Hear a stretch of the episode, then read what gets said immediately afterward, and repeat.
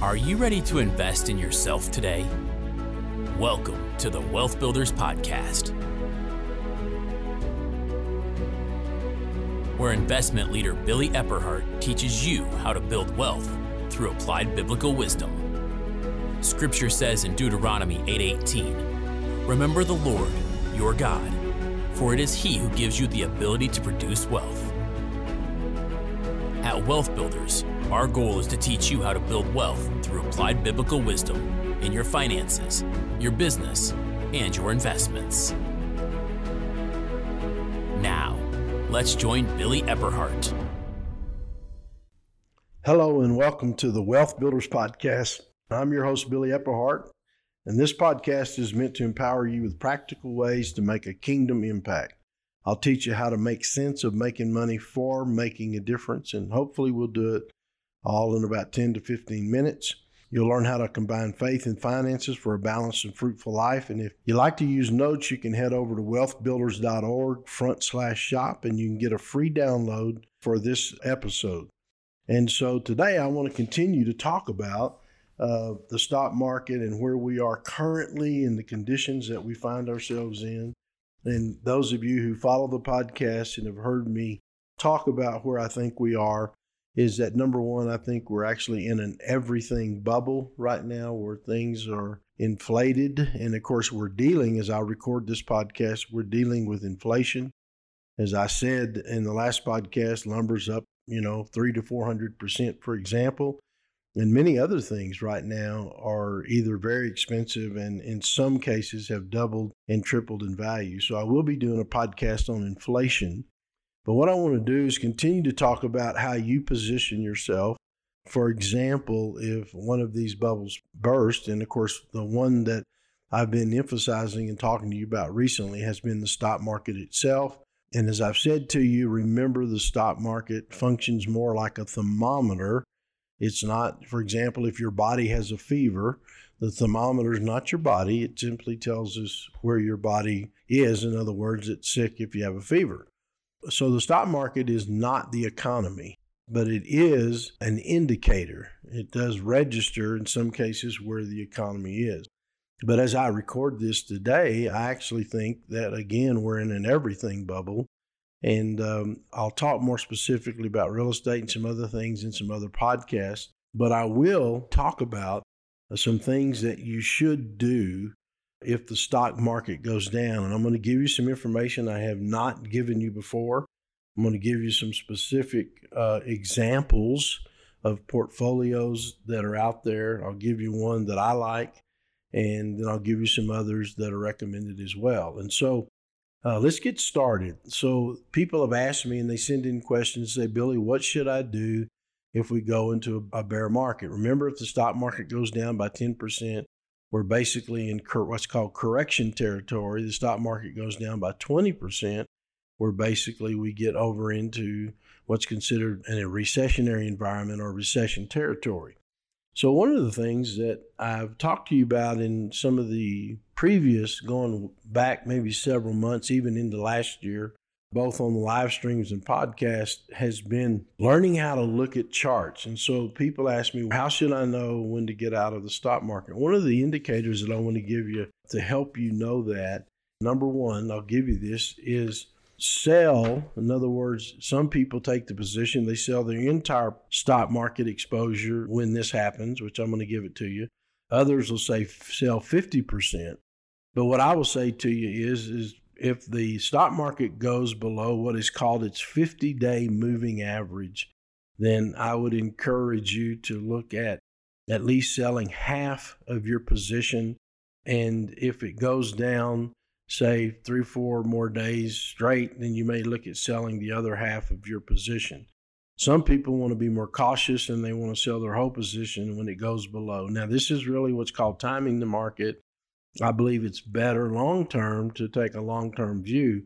But I do think that selling at the 50 day moving average is a safe, healthy indicator, typically speaking. Does that mean it won't just jump right back up? No, it's done that before. But typically, if it goes below its 50 day moving average. So I'm looking at a stock chart right now as I'm recording this. This chart that I'm looking at is actually called SPY. You've heard me talk about the, it's basically the ETF that represents uh, the exchange traded fund that represents the S&P 500. And as I'm looking at this and I'm going back to November of last year, you can see how the stock market once it went down, right? In March of 2020, I've seen I'm looking back at another chart now going back. Then it went down a little bit in November, but it's continued to pretty much follow its 50 day moving average into this year, starting going back to about December up to where we are now, which is in June of 2021. It's pretty much followed its 50 day moving average. Uh, it's touched that average. Let me see, one, going back to December, it's touched that average one, two, three, four, five, six. It looks like six times, and it's continued to go up, meaning it's continued to trend up. But typically, if it goes below 50, the 50 day moving average, you want to start looking at at least selling half of your position. Now, there is another average. There's what's called a 100 day moving average. But the two uh, that people typically use when they look at charts is the 50 day moving average and then the 200 day moving average. And so as I look at this in the 200 day moving average, of course, we touched that back in March of 2020, right? When the stock market fell because of COVID 19. And as a matter of fact, the stock market really recovered just about as fast as it ever has in history during that time.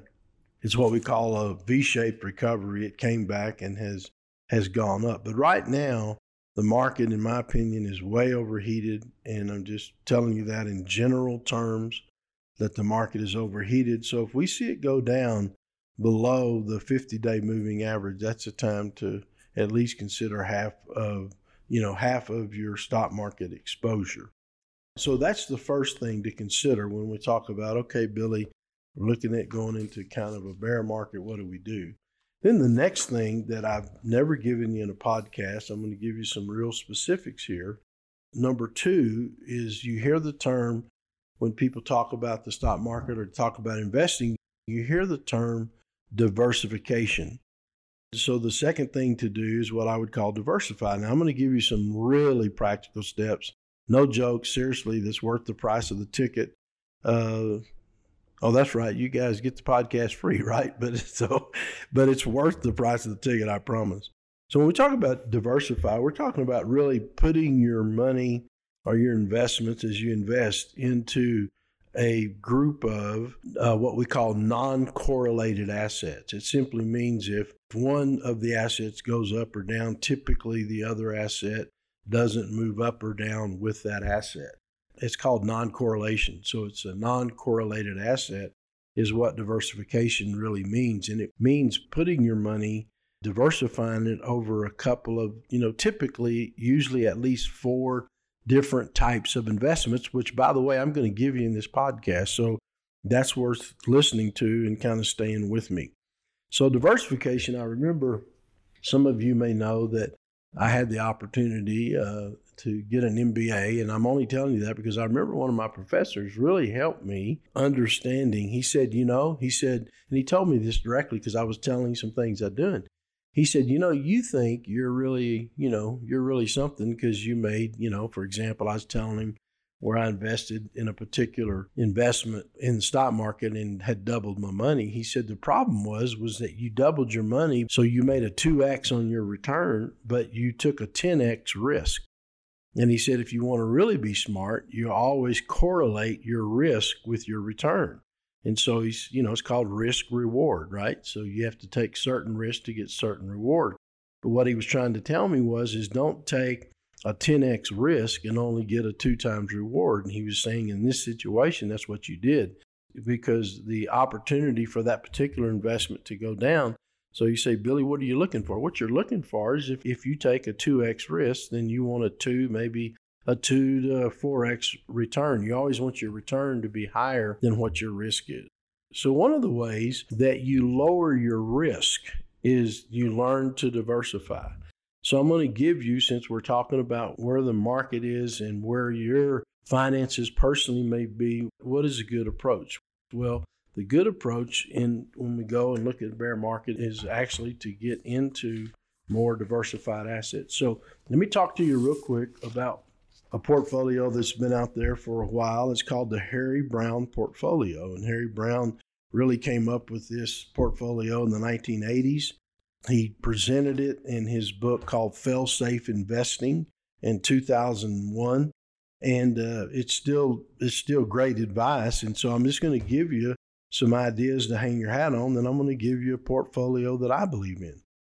Uh, in this one, he's talking about you number one. If let's say if you if you have a hundred dollars, and for most of you, of course, this typically would be more, but you put 25% in the total U.S. stock market, or you could just put 25% in the S&P 500 that we talked about. He's talking about the total stock market. Let's just say of 5,000 stocks, not 500 stocks. But the S&P 500 represents the 500 largest stocks. So I like the the S&P 500. I like to do it again, as many of you know, with the ETF called SPY. So 25% of your assets in the total U.S. stock market in SPY, but then you put 25% in long-term bonds. And so when you look at that, long term bonds are basically typically long term treasury bonds, and those are typically 20 year treasury bonds, just so we're clear. And then you hold 25% in cash. And so you keep 25% in cash because remember, inflation does eat away at your cash, but when the market goes up and down, your cash stays the same. And then the other 25%, he recommends putting in putting it in gold. So you have 25% total stock market, 25% uh, basically 20 year treasury bonds, 25% cash and 25% gold. Now that's a in my opinion that is a definitely a diversified portfolio. All of those most of this will move in different ways depending on what the economy itself does. And so Harry Browne calls it the permanent portfolio. It's kind of like recently I got a Traeger grill, you know, one of these pellet grills, and I did a brisket on it, and man, it was amazing. And I put it on at six o'clock at night, and you can just set it and forget it. You put it on 220 degrees and no more than 225 because it smokes real good at 225 degrees or below. And I cooked that from 6 p.m. Uh, on a Saturday night. I think, no, it was a Friday night 6 p.m. on a Friday night. I cooked it till uh, I think it was uh, 6 a.m. or 7 a.m., which was 12 hours. It was a big brisket. So I cooked it for 12 hours, and when I got up, I mean, it was tender, juicy. You literally could almost cut it. You could cut it with a fork, and so it was it was phenomenal. Well, that's what this permanent portfolio is.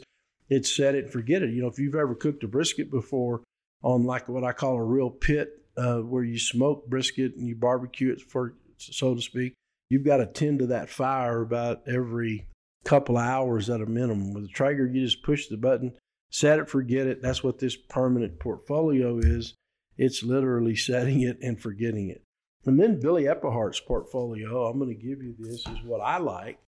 And i have a new book coming out and i'll have some of this stuff in there as well is that the Billy Epperhart portfolio, because I love to invest in real estate, I like to have, if I'm really going to be safe and, and hold my money in a safe way, I like to have 50% of my portfolio what I call low leveraged or low debt real estate. It means that I own real estate.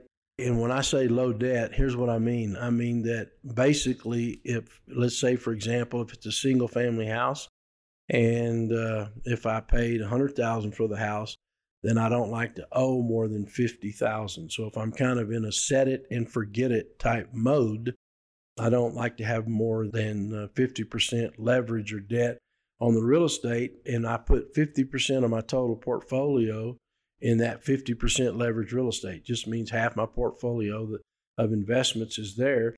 But then I also I like to put 25% in the long term treasury bonds. And then I like to put 25% in the total, actually in the S&P 500. So I started to say total stock market, but in the S&P 500. So that's uh, that's how I like to invest. So I've given you some really practical information about the times that we're in. And so I'm, I'm going to come back again, of course, in the next uh, podcast. I'll be dealing with some of these things. And so, one of the things that I just want to remind you of is you can subscribe, like, and follow the Wealth Builders podcast on all these different podcast platforms. And if you want free blogs and other things, you can head over to uh, wealthbuilders.org, info at wealthbuilders.org, or you can go to wealthbuilders.org. This is Billy Epperhart.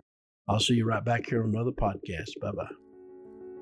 We hope you learned something of lasting value today from this Wealth Builders podcast.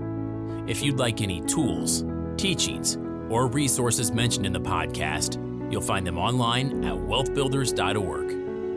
Wealth Builders exist to teach you how to build wealth through applied biblical wisdom in your finances, your business, and your investments.